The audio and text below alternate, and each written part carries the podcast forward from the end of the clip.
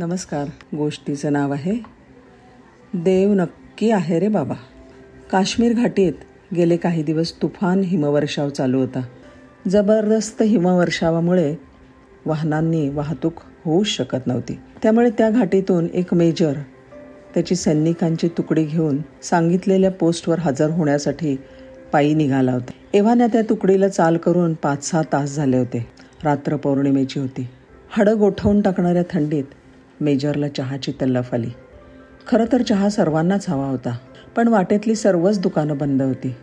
परमेश्वरा, आता चहा बिस्किटं तरी मिळू देत रे कुठेतरी, मनातल्या मनात मेजर देवाचा धावा करत होता. 2 किलोमीटर पुढे गेल्यावर एक टपरी दिसली.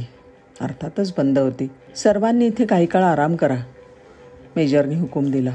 तसं सगळ्यांनी आपलं सामान खाली टाकलं. साहेब, दुकान चहाचं दिसतंय, किटली आहे समोर, पण दुकान बंद होतं.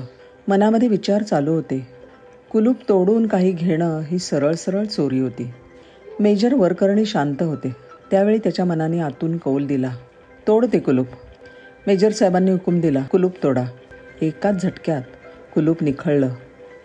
आतमध्ये 20 पेले, चहाचं सामान, चहाचा मसाला, आलं, किटली, स्टोव आणि 40-50 पार्लेजीची बिस्किटं. एका सैनिकाने भरपूर आलं घालून चहा बनवला. सगळ्यांनी चहा प्यायला, बिस्किटं खाल्ली. पोट जरा शांत झालं. शिवाय 2 थर्मास चहा आणि बाटल्यांमध्ये पाणी त्यांनी भरून घेतलं. सगळं सामान धुवून आवरून ठेवा. आदेशानुसार काम होईपर्यंत मेजर साहेबांनी हिशोब केला. मालकाला दिसतील असे 2000 रुपये ठेवले. त्यामध्ये तोडलेल्या कुलपाची सुद्धा किंमत होती. मजल दरमजल करत तुकडी मुक्कामी पोहोचली. आता 3 महिने तिथेच ठाण मांडून राहायचं होतं.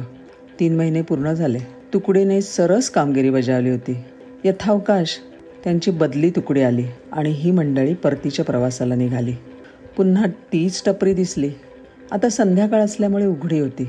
एक वृद्ध मालक ग्राहकांची वाट पाहत थांबला होता. सैन्याची तुकडी दाखल झालेली बघून तो आनंदला. जी साहब, 50 चाय दे दो. अभी देता हो. धंधा कैसे चल रहा है? भगवान ने ठीक ठाक रखा है साहब. भगवान सबका ख्याल रखता है. जब भगवान ख्याल रख रहा है तो तू इतना गरीब कैसे? तेरी गरीबी बता रही है कि भगवान है ही नहीं. एक नास्तिक सैनिक थोड़ा सा चिड़ूनस बोला. नहीं नहीं साहब, भगवान है और वो पुकारने से मदद भी करता है. मी हे पटवून देऊ शकतो, चायवाला म्हणाला. ते कसं? मेजरने विचारलं. चहावाला म्हणाला, साहेब, 3 महिन्यांपूर्वी पौर्णिमेच्या दिवशी अतिरेक्यांनी माझ्या मुलाला उचललं. त्यांना काही माहिती हवी होती, पण माझ्या मुलाला काही माहितीच नव्हतं. तो त्यांची काहीही मदत करू शकला नाही. आणि साहेब, त्यांनी मारून मारून माझ्या मुलाला अर्धमेला करून टाकला आणि ते निघून गेले. या गोष्टीचा मला निरोप मिळाल्याबरोबर मी टपरी बंद केली आणि गावी निघून गेलो. नेहमी मी टपरी बंद केली की सामान घरी नेतो, पण त्या दिवशी 100 चहांचं सामान आणि तेवढीच बिस्किटं ठेवून मी इथून निघालो. पोराला दवाखान्यात भरती केलं. होता नव्हता तो सगळा पैसा खर्च केला. 15 दिवसांनी पोरगं हाताशी आलं, पण पैसा खिशात काहीच नव्हता. शिवाय डोक्यावर 1000 रुपयाचं कर्ज. आणि आल्यावर पाहतो तर काय, टपरीचं कुलूप तुटलेलं.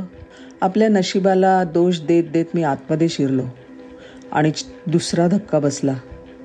चहाचं सामान निम्मं झालेलं होतं, बिस्किटं संपलेली, पण सगळ्या वस्तू स्वच्छ आणि धुवून आवरलेल्या होत्या. आणि साहेब, एका डब्याखाली 2000 रुपये ठेवले होते. हो, देवाने माझं ऐकलं. एव्हाना सगळ्यांना तो कोणत्या प्रसंगाबद्दल बोलतोय ते लक्षात आलं होतं. मेजरनी सैनिकांना नजरेनेच गप्प राहायला सांगितलं. मेजर म्हणाले, यात देवाचा काय संबंध? तो वृद्ध म्हणाला, साहेब, टपरीला कुलूप होतं. चहा प्यायची इच्छा असलेले कित्येक लोक कुलूप बघून सरळ पुढे निघून गेले असले पाहिजेत, पण कोणीतरी खरंच गरजवंत असा आला असला पाहिजे की देवाने त्याला कुलूप तोडायची बुद्धी दिली. नाहीतर असं कसं घडलं असतं? कोण कसं कुलूप तोडेल? आणि हो, तो खरंच गरजू होता, म्हणून त्याने 1000 रुपयाचं सामान घेऊन 2000 रुपये ठेवून गेला. बोलता बोलता वृद्धाला अगदी भरून आलं. देव आहे हो साहेब, नक्की देव आहे. बरं, किती झाले? 50 चहा आणि 50 नानकटायचे 750 रुपये झाले. मेजरला त्या रात्रीची काकुळतीची भूक आठवली. गरम चहासाठी केलेला देवाचा धावा आठवला आणि कुलूप तोडणंही आठवलं. पाकिटातून पैसे काढून त्या वृद्धाला देत ते म्हणाले, खरं आहे बाबा, तुमचं देव आहे, नक्की आहे. धन्यवाद.